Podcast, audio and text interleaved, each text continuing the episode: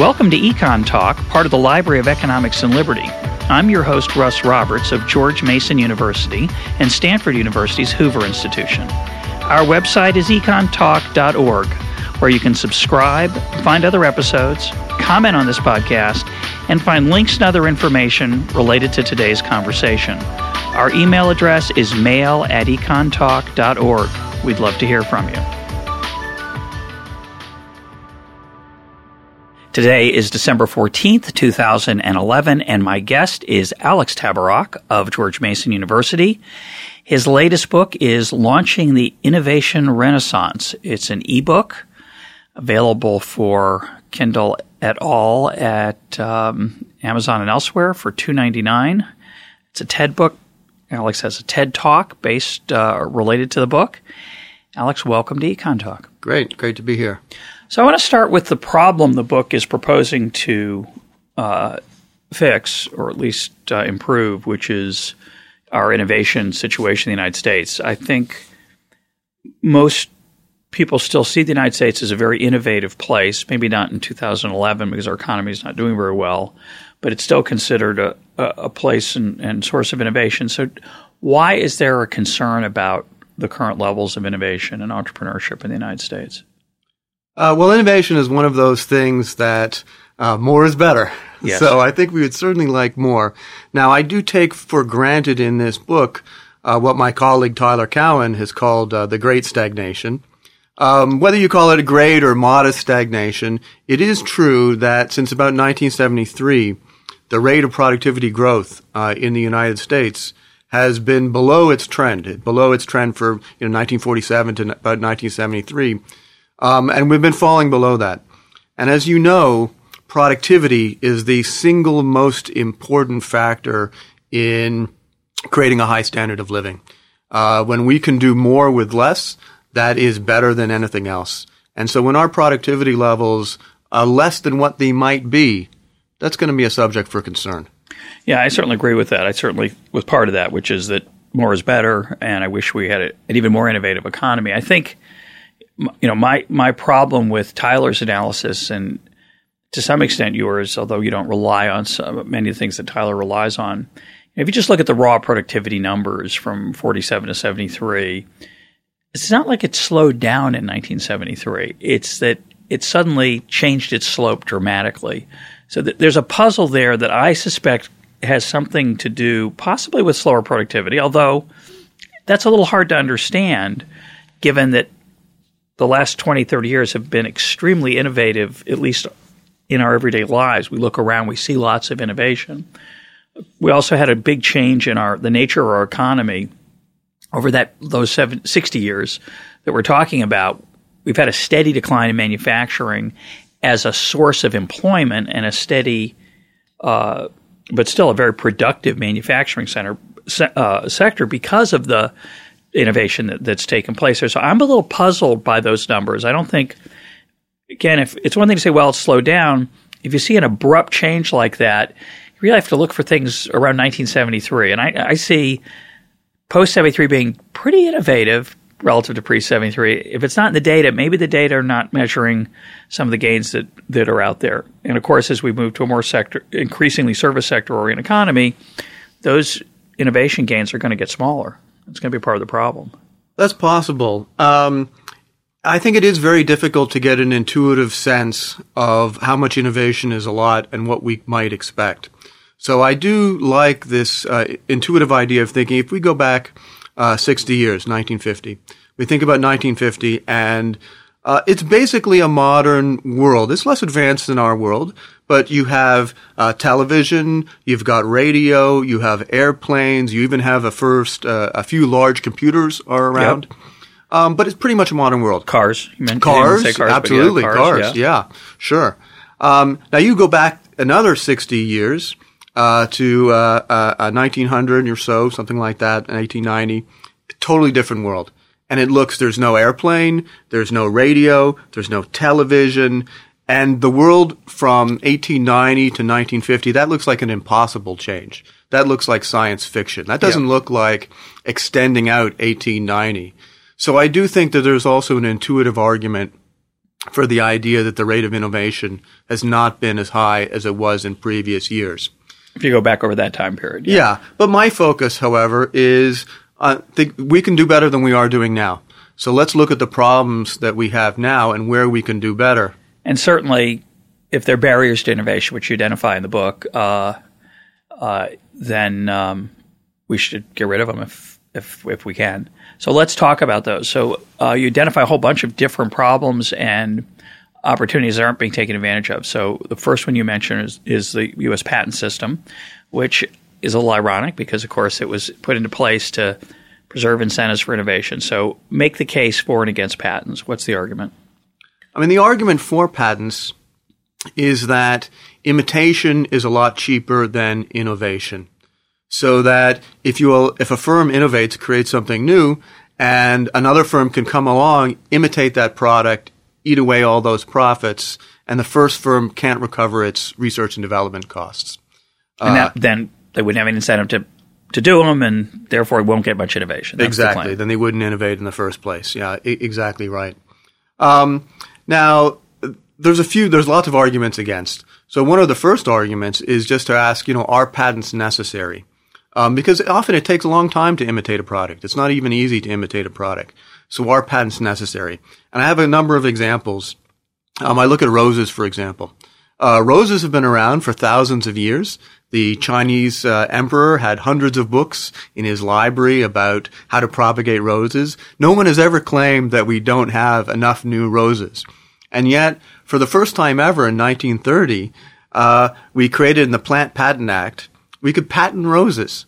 So did patenting of roses lead to more beautiful roses, better looking roses? People could capture the benefits without fear of being copied and Exactly. Did it lead to a flowering? no, it did not. Uh, so uh, we didn't see any big increase in rose innovation. In fact, we might have seen a, a little bit of a decrease.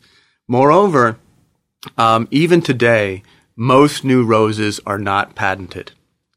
Uh, and in fact, this is true. Most inventions, most innovations are not patented. I think people are a little bit surprised at this. Uh, but in most fields, with a few exceptions, chemicals, uh, pharmaceuticals being really the two biggest important exceptions. Uh, so uh, in a lot of fields, in some fields we don't even allow patents, like fashion, highly innovative, no patents at all. But in all fields, uh, most innovations and inventions are simply not patented at all. And I, you know, you mentioned an example I've been thinking about recently, which is sports. Somebody innovates a new formation in football. It can't be patented, but coaches spend hours looking for a small edge.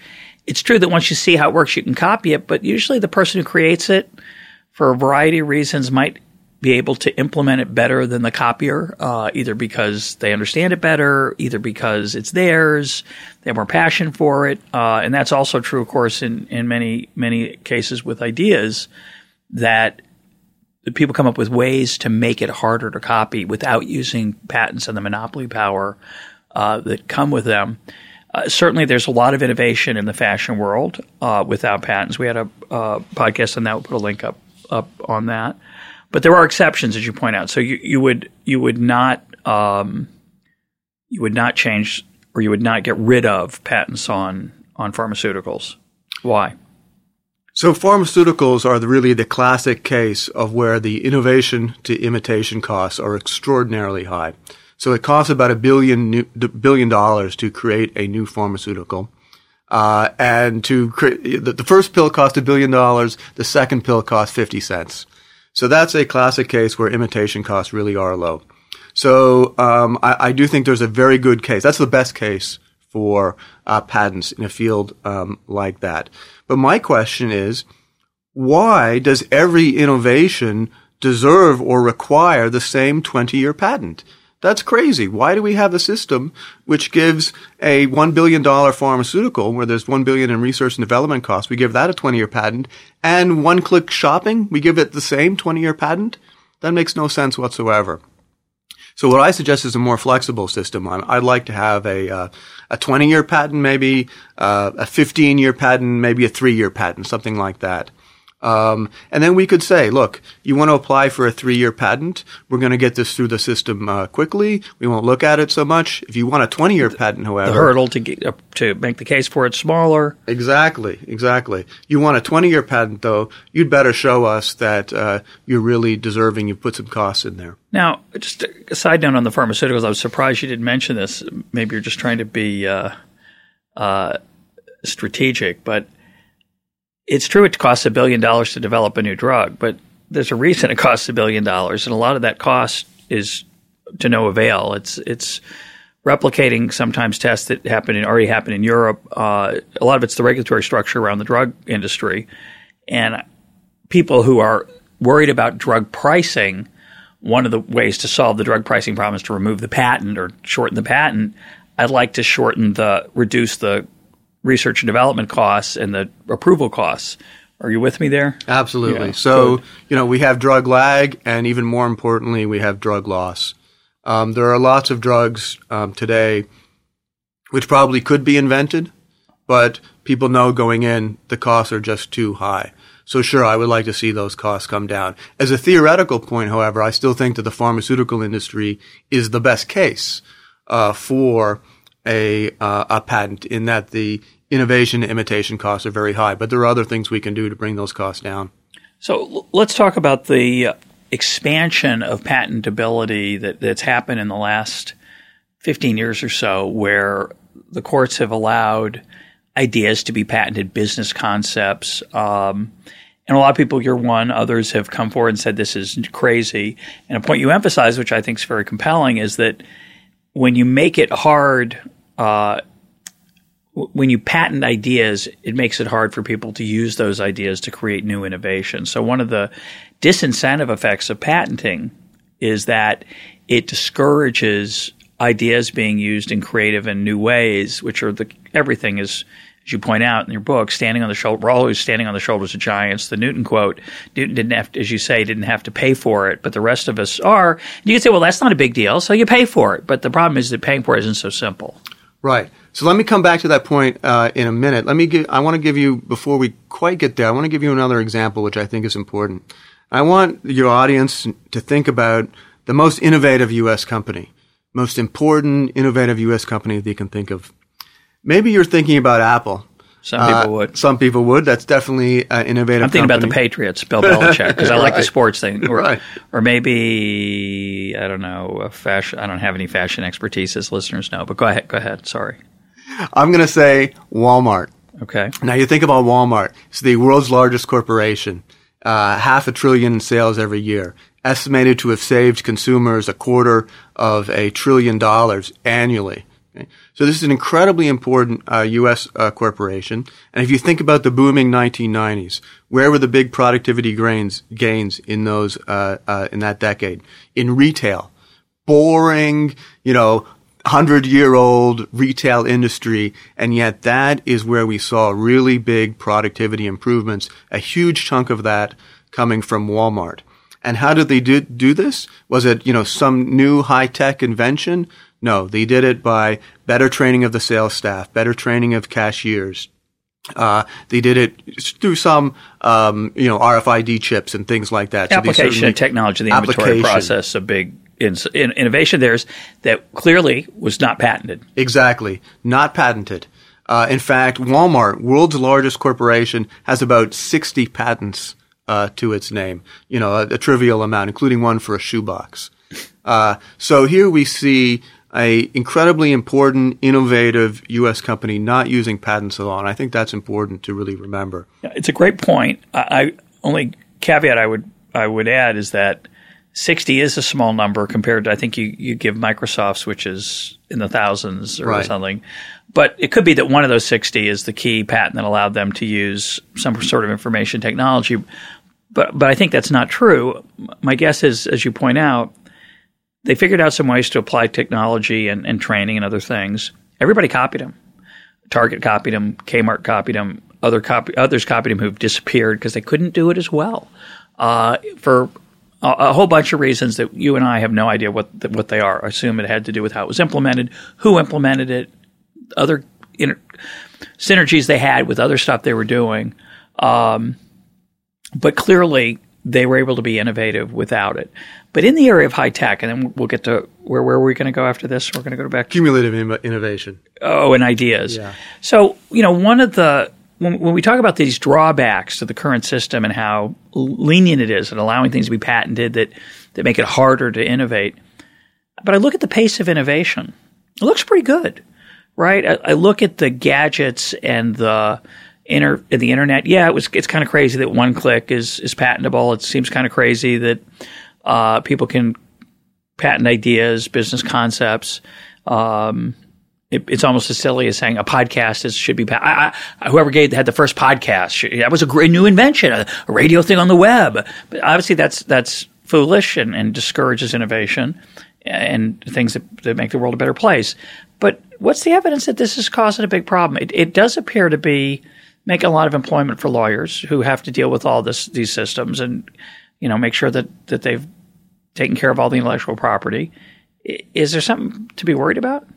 Well, I think the problem is is that you may be looking uh, for the evidence, you know, where where the lamp is, right? Yeah. Uh, in that, yeah, you're looking for evidence of uh, how innovation has been reduced in highly innovative fields.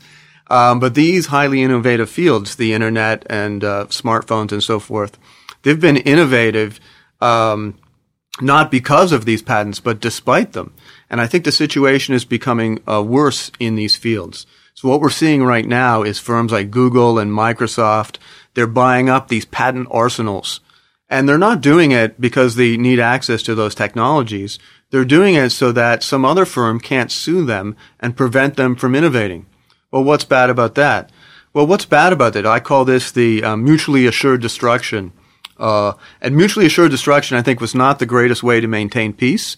Uh, mutually assured destruction is probably not the greatest way to maintain innovation either. Uh, and I think what the real problem of this idea of innovation through strength, we will be able to innovate because we have this patent arsenal behind us, is that small firms don't have that. And so we're yeah. seeing kind of an, uh, an IP feudalism. Yeah. We're seeing these very big companies get a hold of these arsenals so no one can attack them but that means that the small firms can't attack them either. In fact, the small firms are being crushed. And what do we know about uh, really uh, disruptive, creative destruction? Uh, that often comes from the small firms. So I am worried that we are going to see.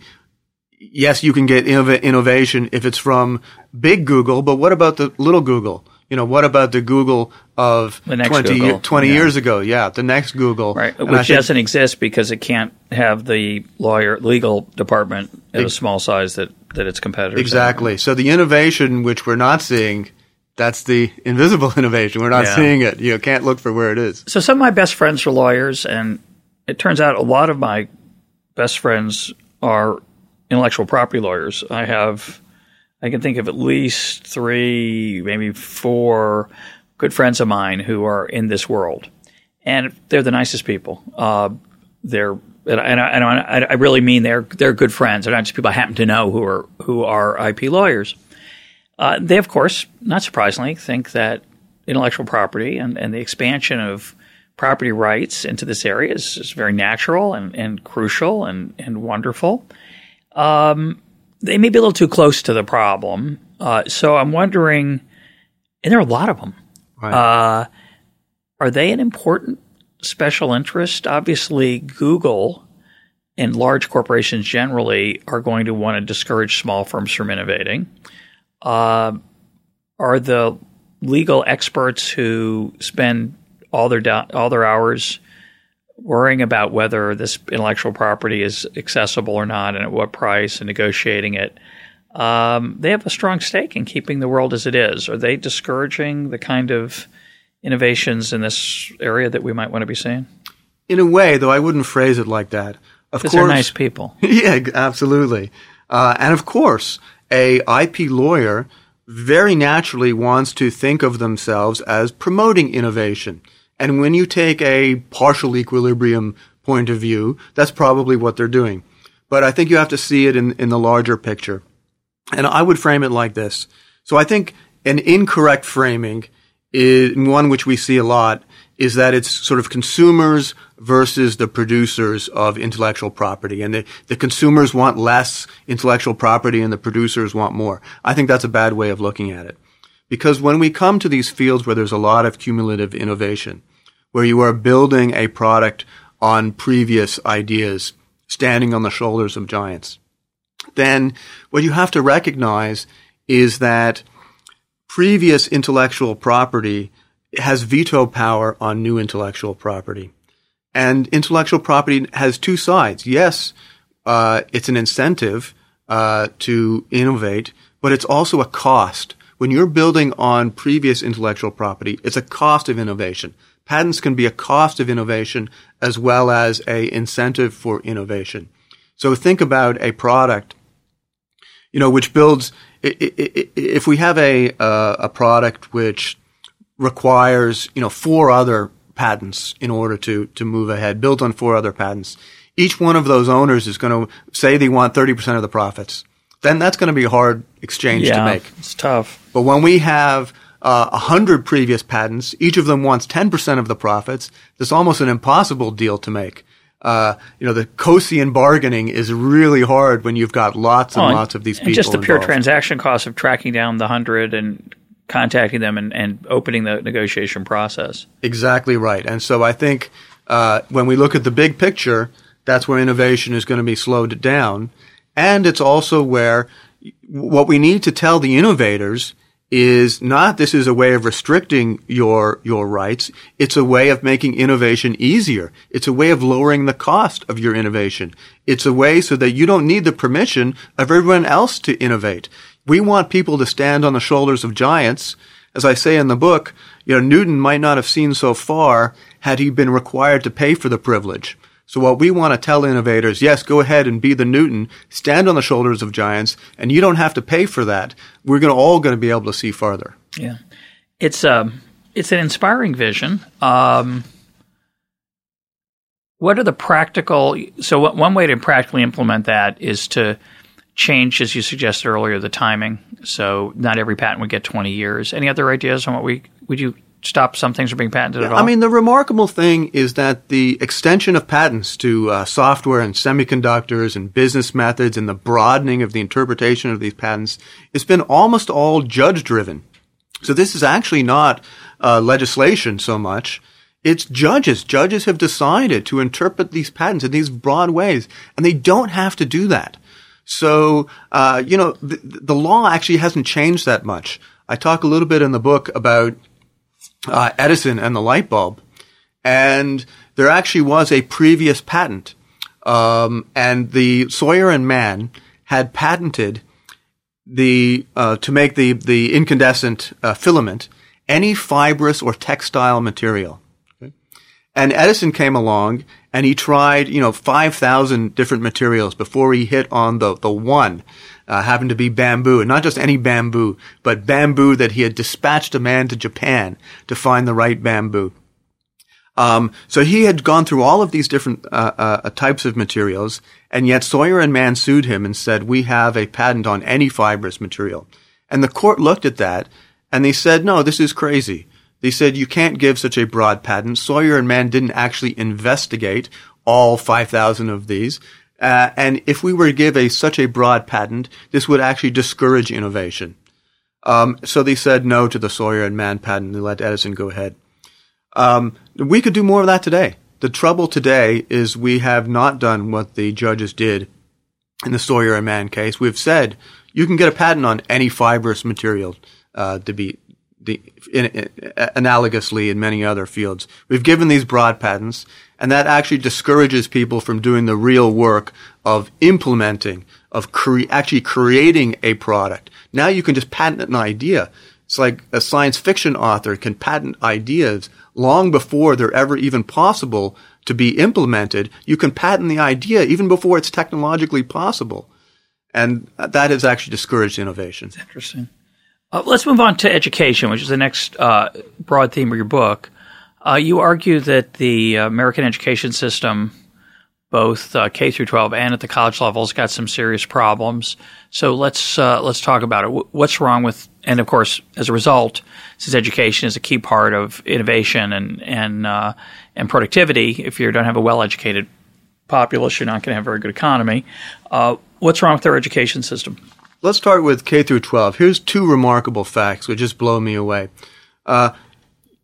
Right now, uh, in the United States, uh, people 55 to 64 year old, they're more likely to have had a high school education than 25 to 34 year olds. Just a little bit, but they're more likely. So you look everywhere in the world and what do you see? You see younger people having more education than older people. Not true in the United States. So that is a shocking claim. Incredible.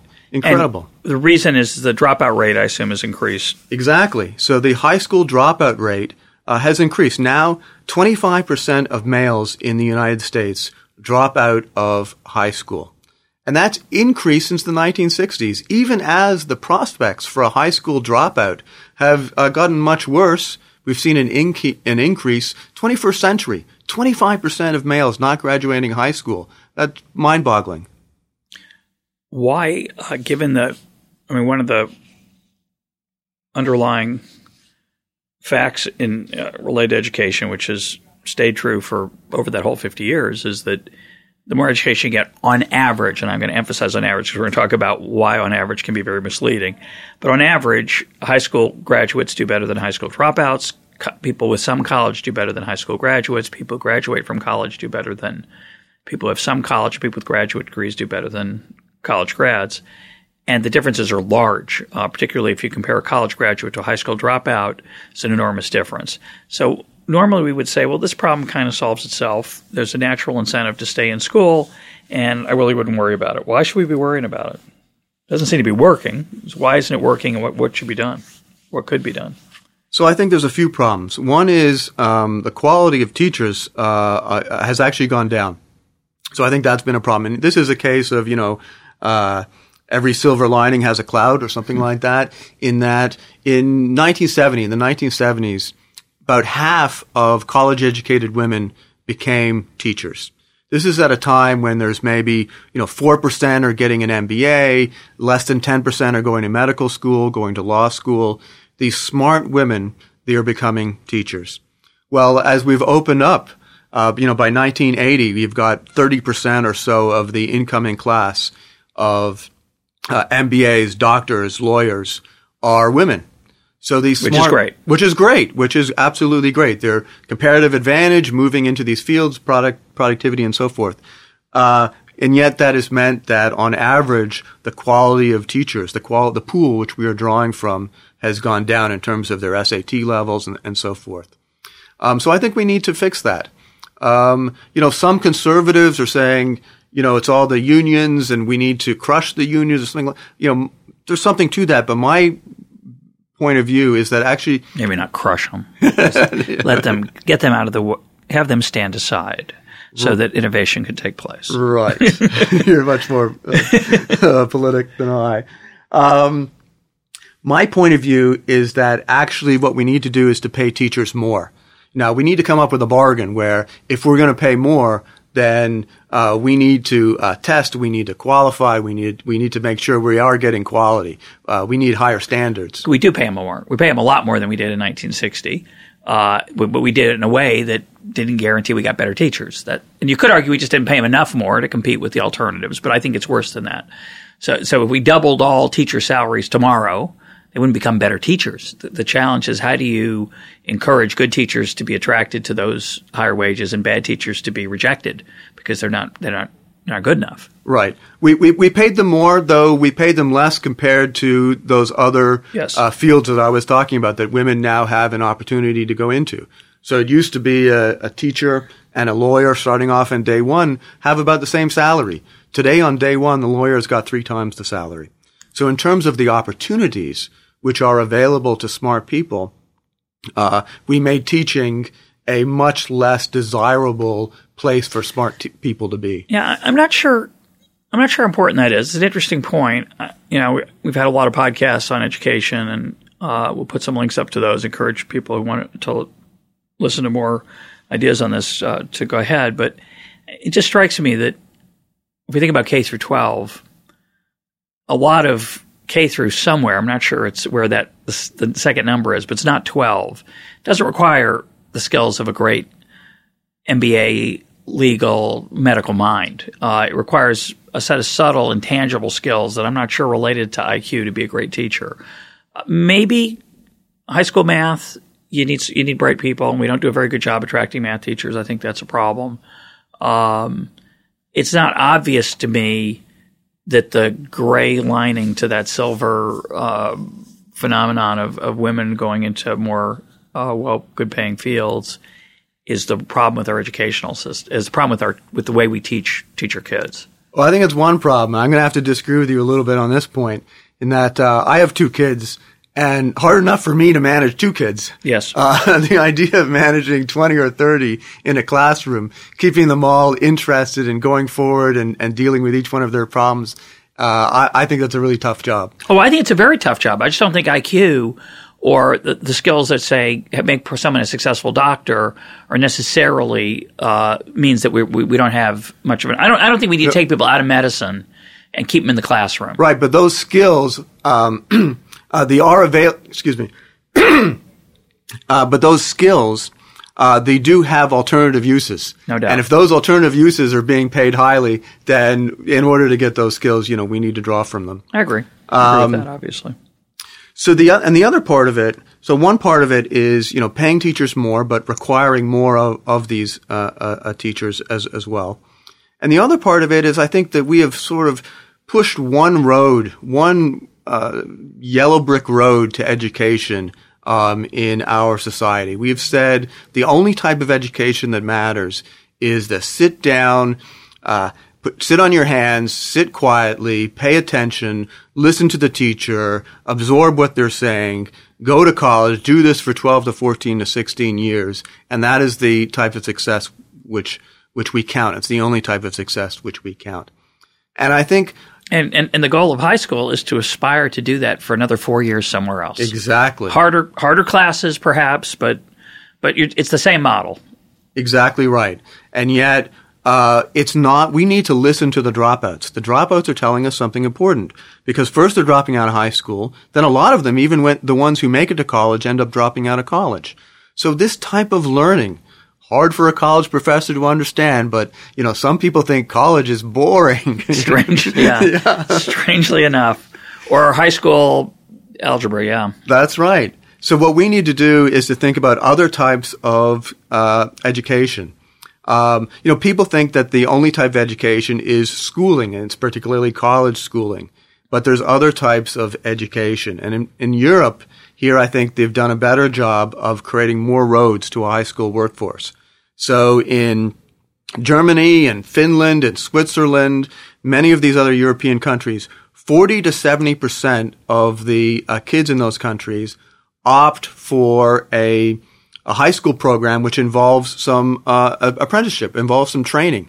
So it's uh, workplace learning, which combines theory with practice. The students get paid.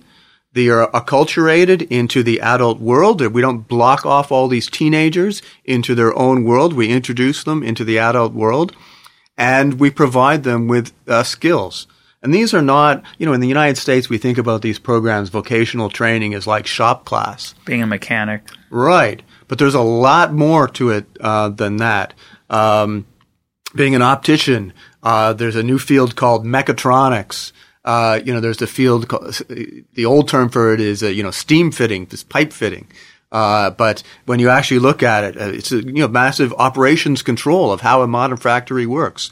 So these are high skilled re- jobs, require a lot of intelligence, require a lot of creativity, but we don't re- reward that.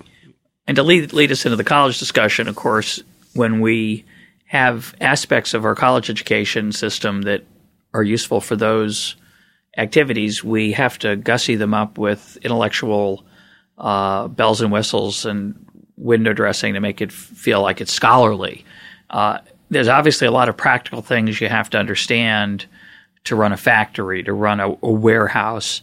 Uh, we teach some of those things in business schools, but business schools that just do that would would feel well. That's just a trade. And so they have to have this intellectual pretension if we're going to have them in the university. And the same is true with legal education, right? Legal, every lawyer I've ever met says, I didn't learn anything about being a lawyer in law, in, in law school. What'd you learn? Uh, the theory of law. It's like interesting. You'd pay, you'd have five to 10 years, maybe more of student debt to pay for something that isn't very useful. I mean, it's interesting. Maybe somebody would like to pay for it, but that's the only road. We don't have a lot of vocational training in business and uh, uh, legal professions and elsewhere and other activities in the universities. We have it outside the university. I think there's, I see the ads. I assume they're training some people, but a lot of what we do in college is not exactly what people would find most useful. It's interesting. Exactly. We've divorced the world of work from college, and you know we've made college. Uh, I mean, it's a great experience. Uh, you know, I don't want to. I look at my own university, our university, and we have you know two uh, Olympic sized swimming pools. We've got great athletic facilities. We've got uh, restaurants on campus and things like this. Um, uh, but it's totally divorced from the work world. Yeah, it, it's a, well. Let's turn to college now. Uh, you have some interesting observations about what's happened on college campuses educationally, particularly with respect to what people study. And I, I find it funny because you know there's an enormous literature in, in economics where people uh, look at the relationship between education and, and labor force outcomes, wages, compensation, salary. And the education variable that enters into the equation is inevitably years of schooling as if each year is a it's like lifting weights. You know i've lifted if you lift 50 pounds you, you get started to lift 25 you lift 100 you get started than 50 so 12 years of schooling is more than 10 which is more than 8 but of course in the set, data set, are all these people who are studying radically different things, some of which guarantee you a very high paying job from the beginning, followed by some great appreciation, and others have no employability whatsoever. It's a very uh, strange model. So, talk about what's going on on the college campuses with respect to what people are studying. Yeah, I was amazed. It's shocking that some of the numbers in your in your book. Yeah, I was I was amazed when I uh, looked into this data. So we think about, you know, innovation and high tech and, and we think, you know, computer science, right? Computers are exploding. The internet is exploding. And yet we graduated more students in computer science 25 years ago than we did today, than we do today. Just a, a small bit. amount, a but small it doesn't amount. matter. The population is obviously radically larger today as a proportion. Exactly. But it, and, and the economy's bigger and there are more computers. So exactly. Um, and the same thing is true in uh, mathematics and statistics, in uh, chemical engineering. You look at all of the so-called STEM fields, science, technology, engineering, mathematics, and we've stagnate, stagnated. We're absolutely uh, flat. Uh, what has grown? Well, you know, one of the things, just to give an example, is the visual and performing arts. You know, we graduated more students in visual and performing arts than in computer science, chemical engineering, and microbiology combined. Combined. And we've doubled. We've doubled the number of students graduating in visual and performing arts over the past 25 years at the same time as the STEM fields have been absolutely flat. So Communications is, are way up. Um, part of that's because there's a lot more jobs than there used to be in some of those fields, right? Sure. So there's nothing. Um, you know, I have nothing against the explosion of the media world and entertainment Absolutely. in the United States has allowed people to major and study things that wouldn't have been very productive in the past. Absolutely. So I think some of these things are good. Do I think some of the time we have sold students a bill of goods? So, you know, we graduate, we've doubled the number of students graduating in psychology. And yet in psychology, there aren't enough, there aren't as many jobs in the entire country in psychology as we graduate every year. Yeah. So, but both, but you know, obviously what's going on there is, uh, you know, people are interested in psychology. Uh, they want to learn about themselves. They see the college experience as a exploration of self and identity. There are people are between the ages of 18 and 21. That's a very attractive experience, and psychology seems like a normal way to do that. It's not the hardest field. Uh, the grading is relatively easy relative to those other fields we've been talking about.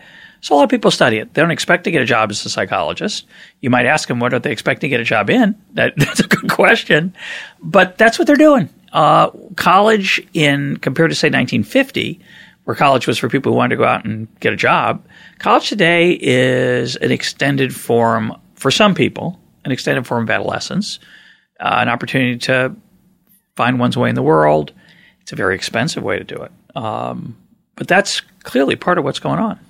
Yeah, I think that's right. So uh, going back to all those athletic facilities and so forth, yeah, this is consumption good, and you know, there's no problem with a consumption good uh, as long as you understand what you're buying. But also, it's the taxpayers who are subsidizing most Correct. of this education. Yeah. Um, you know, On the grounds, by the way, the economists who invoked there's this externality. Exactly. Well, there's not much of an externality if you go study. Uh, well, you pick it. I don't know basket weaving. I'll pick something really. No, that's absolutely right. Um, there's very little evidence uh, for there for a positive externality uh, from higher education. Very little evidence overall. If there is an argument to be made, I think the best argument is for the science, tech, tech the STEM fields. Um, so if we're going to subsidize college education, I would have us subsidize uh, the fields where there's most likely to be these positive externalities.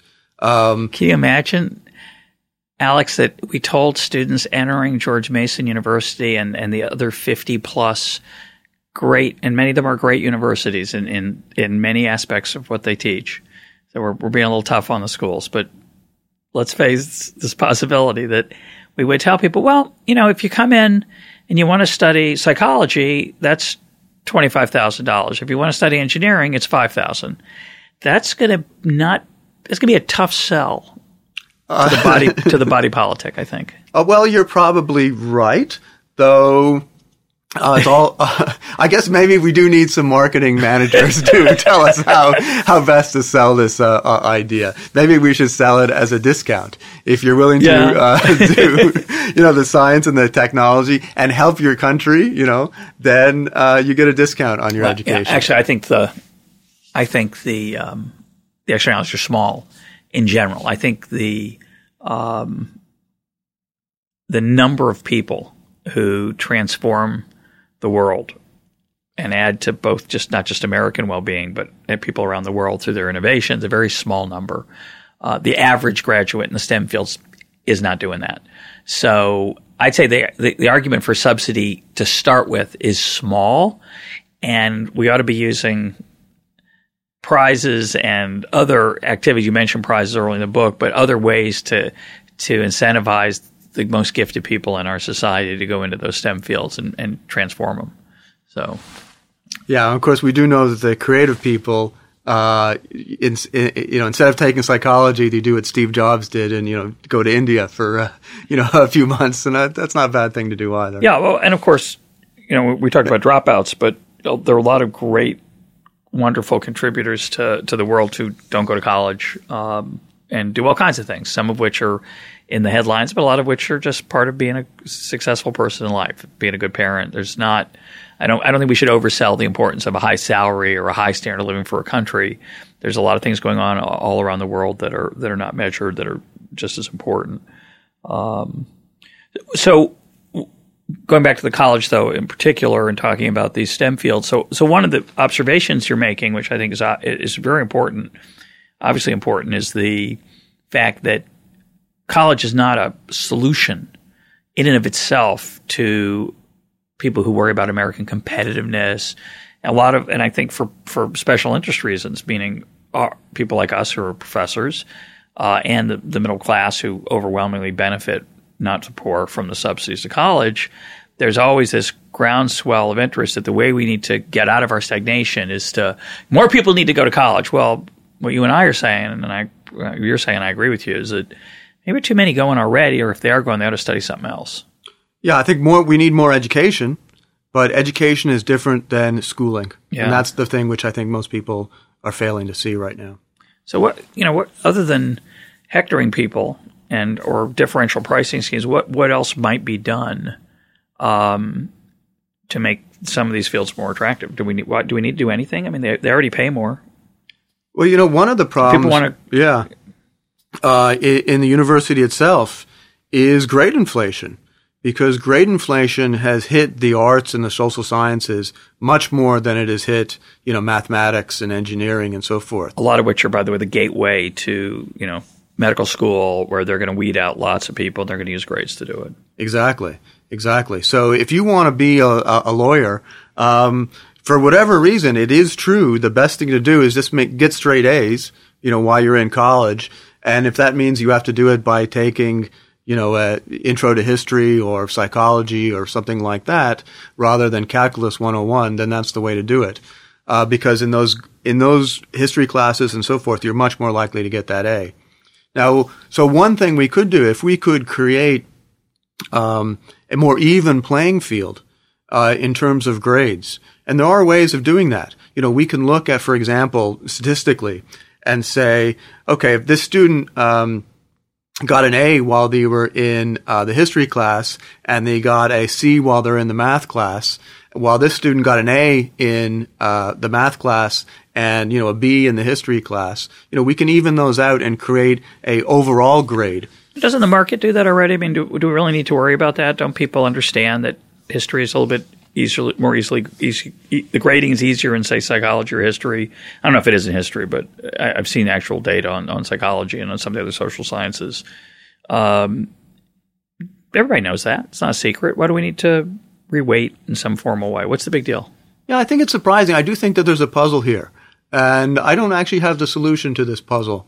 Um, but I, but it is true that employers don't appear to pay as much attention as you and I would to uh, what uh, what fields that students uh, uh, graduate, with some exceptions, of, of course.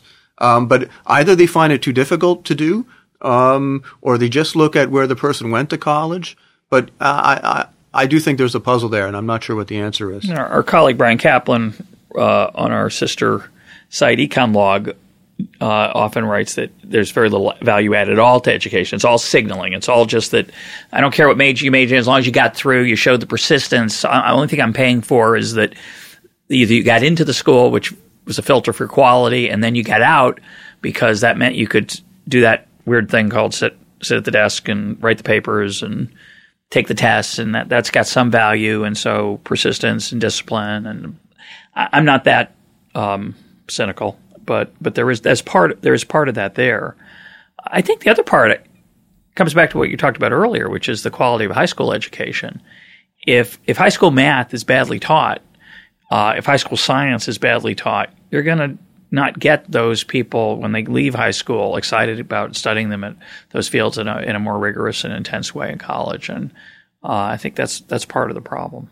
Yeah, that's a good point. If we can start at the bottom and improve uh, people's education all the way along. An important point that I want to make about education, by the way, is there's probably no other area where we can have as much of a opportunity to increase innovation and increase growth in education. I mean, just think about it this way.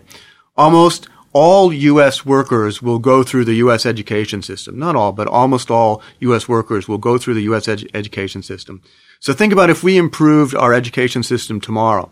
Well, at first, we're only going to get a small gain because only the new workers will come in under the new system. But as we get more and more workers coming in under the improved system, that means that we have 100 million people educated a little bit better. But 100 million people a little bit better, we are talking about trillions of dollars of potential gains there. So there's no other place, there's no other bottleneck uh, where we can have as much influence on the on the U.S. economy or U.S. society than in the education system because it's where all of our workers are going to be channeled at some point through that system. So we have a small change there means a big change overall over the next 40 years. That sounds good. I'm not sure that's true. I, I mean, I coming back to what you said earlier, a lot of what we learn in life, uh, we don't learn in a classroom. Um, and so I'm not sure how. I think there are many, many ways that we become more productive and more knowledgeable and more skilled. And we figure those ways out. And we sometimes do that despite our education, and sometimes our education as well allows us to do it. So, um, you know, I think it's fascinating. You think about your education and mine, right? We spent a lot, of, lot we logged a lot of hours in the economics classrooms as undergrads and, and graduate students. And we learned a lot there. Obviously, we learned a huge amount, but I'm amazed how much I've learned since then. Um, could argue that's what helped me learn how to learn. Certainly, there was a basic framework there, but we're in a really narrow technical field. economics. I, you know, somebody who goes through the standard K through 12 education system and then goes on to study. I don't know. It doesn't matter what it is in college. I just have a feeling a lot of what they learns afterwards anyway. Maybe we ought to be shortening the whole process and getting people out into the world at an earlier age if they were mature enough. Maybe I think there's some truth to that for college for sure. For K twelve, I, I think it's it's going to be more important. And I would say, you know, you're right. You know, people like you and I, um, who have alternative sources of education. You know, our our parents, our family, friends, our peer group. All of these things are working in our advantage. But for a lot of the kids in high school, they don't have those other factors working sure. in their advantage. Yeah, for so sure. the one that we can really move, the one lever we have, I think we need to do everything we can to shift that lever. Yeah, I totally agree with you, no doubt. Um, l- let's talk about government writ large. Uh, you have a provocative idea in the book that we need to get away from the uh, what you call the warfare welfare state and toward a more innovative uh, perspective in government's role.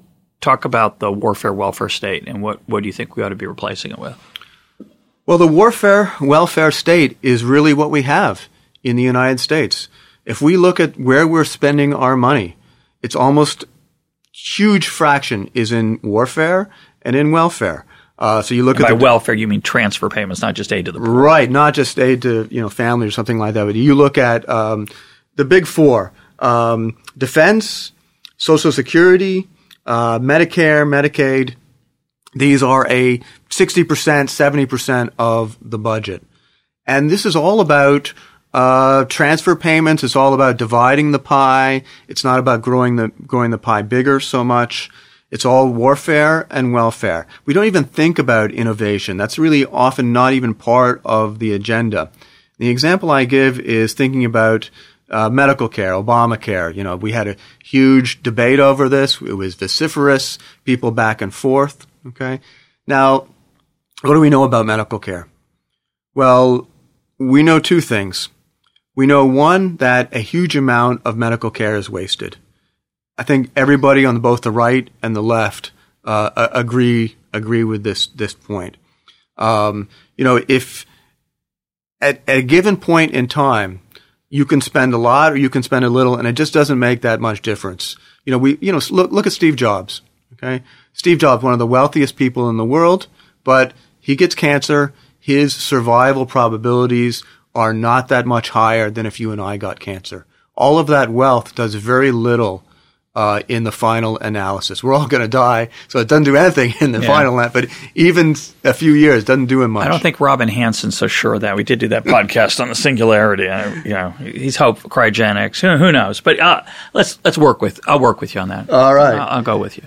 The second thing we know is that even though spending more at any given point in time doesn't buy you much, medical research actually seems to get you an awful lot.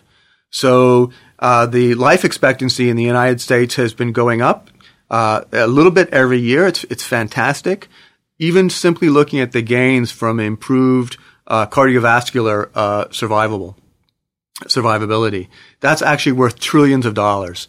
The fact that people are living longer is worth trillions. Not all of that is due to uh, due to research. Some of it's just eating better when Some they were is younger. exactly, Yeah. uh, and, and so forth. But some of it is. So we have a potential to have trillion dollar improvements by thinking about innovation. And yet, did that come up in the medical care in the debate over Obamacare? No, it was all about how to divide the pie. It was all about is is the pie being divided equally? Does everyone have equal access to uh, medical care? When thinking about it in terms of an innovation framework, it's how can we make, uh, how can we invest, research, and develop new things which are going to save our lives, which are going to extend lifespan. And the opportunities there are tremendous. And yet you look at the budget for the National Institutes of Health or the National Science Foundation, and we're talking, you know, 30 billion, something like that. It's a very small amount compared to what we spend on warfare and welfare. So some of my best friends work there too at the NIH. They're great people. A huge respect for them. Uh, but is that money well spent? You say it's only thirty billion. If it were sixty, you think we'd get a bigger? What, what you think we'd get more return? I think it's much better spent than uh, a lot of other things we spend on. Um, and I do like so you know, you and I are certainly not. Uh, we, we certainly be in agreement that we don't want to try and centrally plan a science in any way. But if we think about what the uh, NIH, the NSF, how they work, um, I think that's much more coheres with our kind of Hayekian way of viewing things. In that the money is not centrally planned; it's distributed by peers. So, uh, you know, people propose, make proposals to the uh, NSF, and the NSF gets a group of scientists and engineers, and they decide, okay, are we going to fund this or not? It's not perfect, plenty of problems, but the guy at the top is not making those decisions. It's a much more decentralized process. Yeah, it's got a separate set of problems. There's groupthink, there's fads, there's people honoring their own work implicitly, the people who cite them. There, there's some, there's a lot of problems with That's it. life. I, I wonder what the well, but the you know the question is somebody like Michael Milken, who got prostate cancer and launched a very large effort to to solve prostate cancer through very, my understanding is very innovative techniques and, and outside the box. Didn't go along with what the NIH was thinking. Uh, so I, I wonder. I, my my is not a presumption. I, I just don't have the data at my fingertips, but the amount of privately spent medical research money dwarfs what NIH. We spend an enormous amount on medical research now. People debate how much that's on marketing of new drugs or how much of it's just application rather than fundamental research, and that's obviously a relevant issue. But we spend a lot of money on R and D in America. Uh, yeah, but do I want what, more of it going through the government? Well, I, I, would like more. I would like to see the government budget shift from warfare and welfare towards innovation. So that's what I think we need to sell because that's a uh, that's a story which I think Americans intuitively understand. Americans are very forward thinking, very progressive people. They they like science. They're interested in a better future. They're thinking about the future. So I think we could sell an innovation state. And I'd much rather us have an innovation state than to be uh, bombing uh, Libya, know, many other countries. Well, you we stopped. We stopped. I think we're. I think Libya's over. it's okay. Oh, Iran is next. You're yeah. behind the times.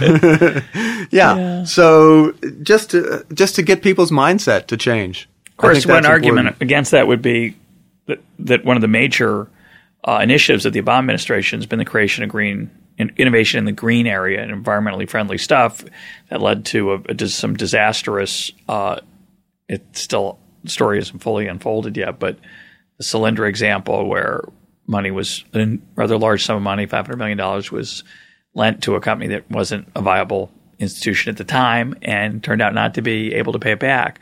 So right, so that's exactly the type of centrally planned uh, science which I which I'm not in favor of. So that was money going to a specific company uh, with a specific idea, and at the final end, the final stages, um, I think the case for investing in much more basic science at a much earlier stage where it's open, uh, you know, open to many different people, you know, again, peer reviewed, not centrally planned, uh, basic science, as well as from the universities.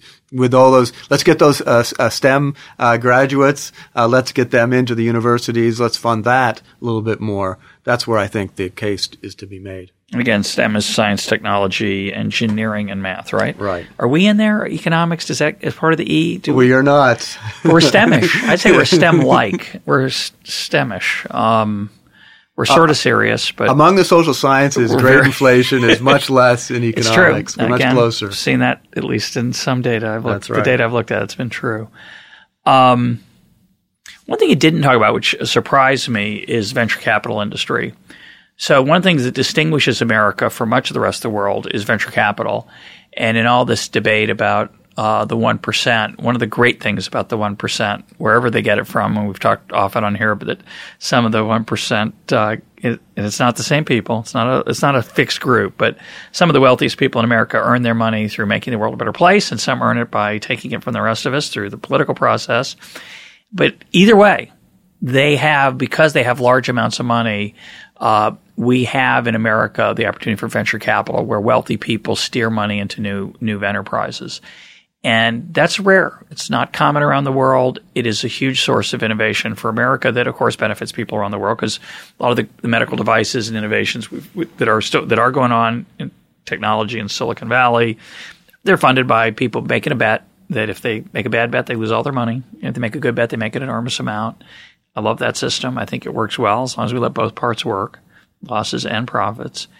And um, my suspicion, and this comes from conversations I've had with venture capitalists, is that we've hamstrung, we've we've we've handicapped that industry recently through regulations that weren't designed to affect it, but of course ended up doing it on perhaps unintentionally, such as Sarbanes Oxley. So we made it much harder for for small firms to go public. Uh, small firms, venture capitalists I've talked to say that's not an option. Everybody now tries to get bought out rather than going public on their own. Get bought out by someone who's already incurred the fixed costs of Sarbanes Oxley and, and the legal staff that does that. And um, that makes it harder to come up with we've closed off a route for new products and new ideas. Yeah, I think there's a lot of cases like that. Um, you know, I think about innovation as involving uh, ideas, money, and markets. It's bringing all those three things uh, together, which really matter. And the venture capitalist uh, part of the industry is an incredibly important aspect of that. On regulation, more generally, I, uh, I, I, I think we're not. We tend to evaluate regulations one by one you know, is this a good idea? Is this a good idea? Is this a good idea? And yet, you know, a uh, thousand pounds of uh, feathers, each one of them is light, but the whole thing is still heavy. And you can have a lot of good regulations, which together is one bad, one heavy uh, uh weight. And I think this is a, a, a problem in our mindset. Uh, Michael Mandel has a nice metaphor. He says, you know, these regulations are like throwing a pebble into the stream. You know, one pebble does nothing, but you keep throwing more and more pebbles and pretty soon you block up the stream of innovation. And I see us, uh, you know, one of the big influences on my thinking has been uh, Mancur Olson's uh, Rise and Decline of Nations. what Mancur Olson talks about is this accretion of interest groups uh, over time. And you get everyone is trying to divide that pie up uh, more and more in their favor, and it slows down decision making. It makes things more bureaucratic. You need more committees in the small and in the in the large. And you know, just look at what's going on in our in our politics. Look at something like the Hoover Dam. Okay, let's put aside big government project. Okay, let's just put aside that for the moment. Could we even build the Hoover Dam today? I mean, technologically, yes, we could do it, but could politically, do we have the will to do something like that today? Or would uh, there be so many environmental groups, and I'm not just blaming them, but uh, so many uh, lawyers, so many state and local governments, so many veto players. We have so many players now who can say no, and almost no one who can say yes. And when you so, talk about the example, I think is very telling in the book is how little innovation there is in airport creation in the United States, right? Absolutely. You can't start. You can't build an airport in America. It's almost impossible. You can't start. You can't build an oil refinery. It just it's it's the costs are right now for whatever reason. It could be because it's just not productive enough. It's hard to believe. It looks like it's extremely should be extremely valuable, but it's clear there are a lot of costs, uh, perhaps worthwhile. That but but your point isn't that the costs aren't worthwhile, aren't worth paying. Your point is that the nature of the costs are such that these interlocking aspects of it mean that the real cost is bigger than any one piece of it. Exactly. I mean, the real cost is is getting all these groups together to an agreement, which is almost impossible. And just think about the infrastructure that we have. Uh, a huge amount of our infrastructure was built in the 30s and the 40s and the 50s, thinking about the interstate highway system and so forth. But we cannot rely on the infrastructure of our past to take us to the future we need to build our own infrastructure. And right now, I just don't see us even being capable of doing that. You know, I go to China and you see in China building going on everywhere, highways. And yeah, I know the highways are running through some of, poor farmers' They're out land. of control, Alex. yeah, it could be a good thing we're not building our own infrastructure anymore. It, we got we got too much of it already. Maybe. Go ahead. Keep, yeah, they don't have any. It's true they don't, they don't have any zoning laws, which I hate. We, That's we, right. we had a nice conversation with uh, Ryan Avent about that. How how much these bureaucratic interlocking things keep innovation from happening. Forget innovation, development is a simpler word here. That's right. But on the other hand, going to a world where you know a central a cabal is, is able to like. It doesn't have to be public. I mean, it, it, the think about the you know the Keystone pipeline. You're not able to build that. So there's a lot of private in- infrastructure which has simply become too expensive, takes too long to build. I mean, we can build these airports privately, um, but you, you know, it's just not, it's just not possible. And here we have a massive increase in air traffic in the United States and this tiny bottleneck of airports where we cannot build another one. The last one we built was Denver. Which was I mean, when? Which is like 78 was the starting of it, something like that. Uh-huh. Um, wasn't completed till many years. Many. I think it was a couple later. weeks ago. Just, yeah, yeah, yeah. Some people are still looking for yeah, their luggage. yeah, no doubt. Yeah, there's some problems. I remember that. Meanwhile, China is building like 10 to 100 airports uh, every year. Uh, that's not a way to take us to the in the 21st century. I think they like. You know, I, I semi agree, and I think Chinese and, and Japan also. By the way, there's Keynesian zeal they seem to like concrete a lot. So they're pouring a lot of concrete in those places, some of which is, I think, because the people who pour the concrete are have a lot of friends. But um, uh, we're almost out of time. L- let's talk. Why don't you finish? You make some recommendations at the end of the book, some of which we've talk, touched on. Uh, why don't you ma- list them and, and just talk briefly about uh, the ones we haven't talked about? Sure. So uh, we talked a lot about patents. And, you know, I, I think we just expanded our patent system uh, too much. We need to prune back on patents to actually leave room for more growth. We need to pay teachers better, and in return, we need to demand better teachers, more accountability. And this means more charters, means more vouchers, more private schools as well, a more competitive, uh, flexible, and open uh, system. We've pushed college uh, as the totem, as the only way to be educated. It's one way of being schooled. It's not the only way of being educated. We need to think more uh, about alternative ways of education, including apprenticeship programs and including focusing college education more on the STEM uh, fields. Uh, we didn't talk much about, uh, much about immigration because uh, perhaps because you know high school immigration, high skilled immigration, I think is such an obvious, such a completely uh, clear thing to do that uh, it's a, it's shocking that we haven't done it already. You know, we have, you know, it's easier. It's li- it's literally easier to uh, win the lottery than it is for a person of advanced and high skills to get a visa into the United States. And what I mean by that is we give out more visas in the lottery program you know, random allocation than we do to these people of extraordinary ability. Now that, that's insane. How can you have a system like that where you, you just randomly give out visas and there's more of them than you give to people of extraordinary ability? That's, that's crazy. Um, we need to cut back on, on regulation and we need to think about, as I said, regulation as not simply thinking about regulation as a, uh, and each as each regulation comes up, we need to think about the pebbles in the stream. We need to think about what happens when you accrete, what happens when these things build up. And I would like to see us change our mindset from the warfare welfare state towards innovation. I do believe that Americans are an innovative people. They're a forward thinking people. They believe in making the pie bigger rather than in fighting over dividing the pie. So I would like to, I would like to see a politics which emphasizes innovation more than it does all these other things we've been talking about. My guest today has been Alex Tabarrok. Alex, thanks for being part of Econ Talk. Thank you.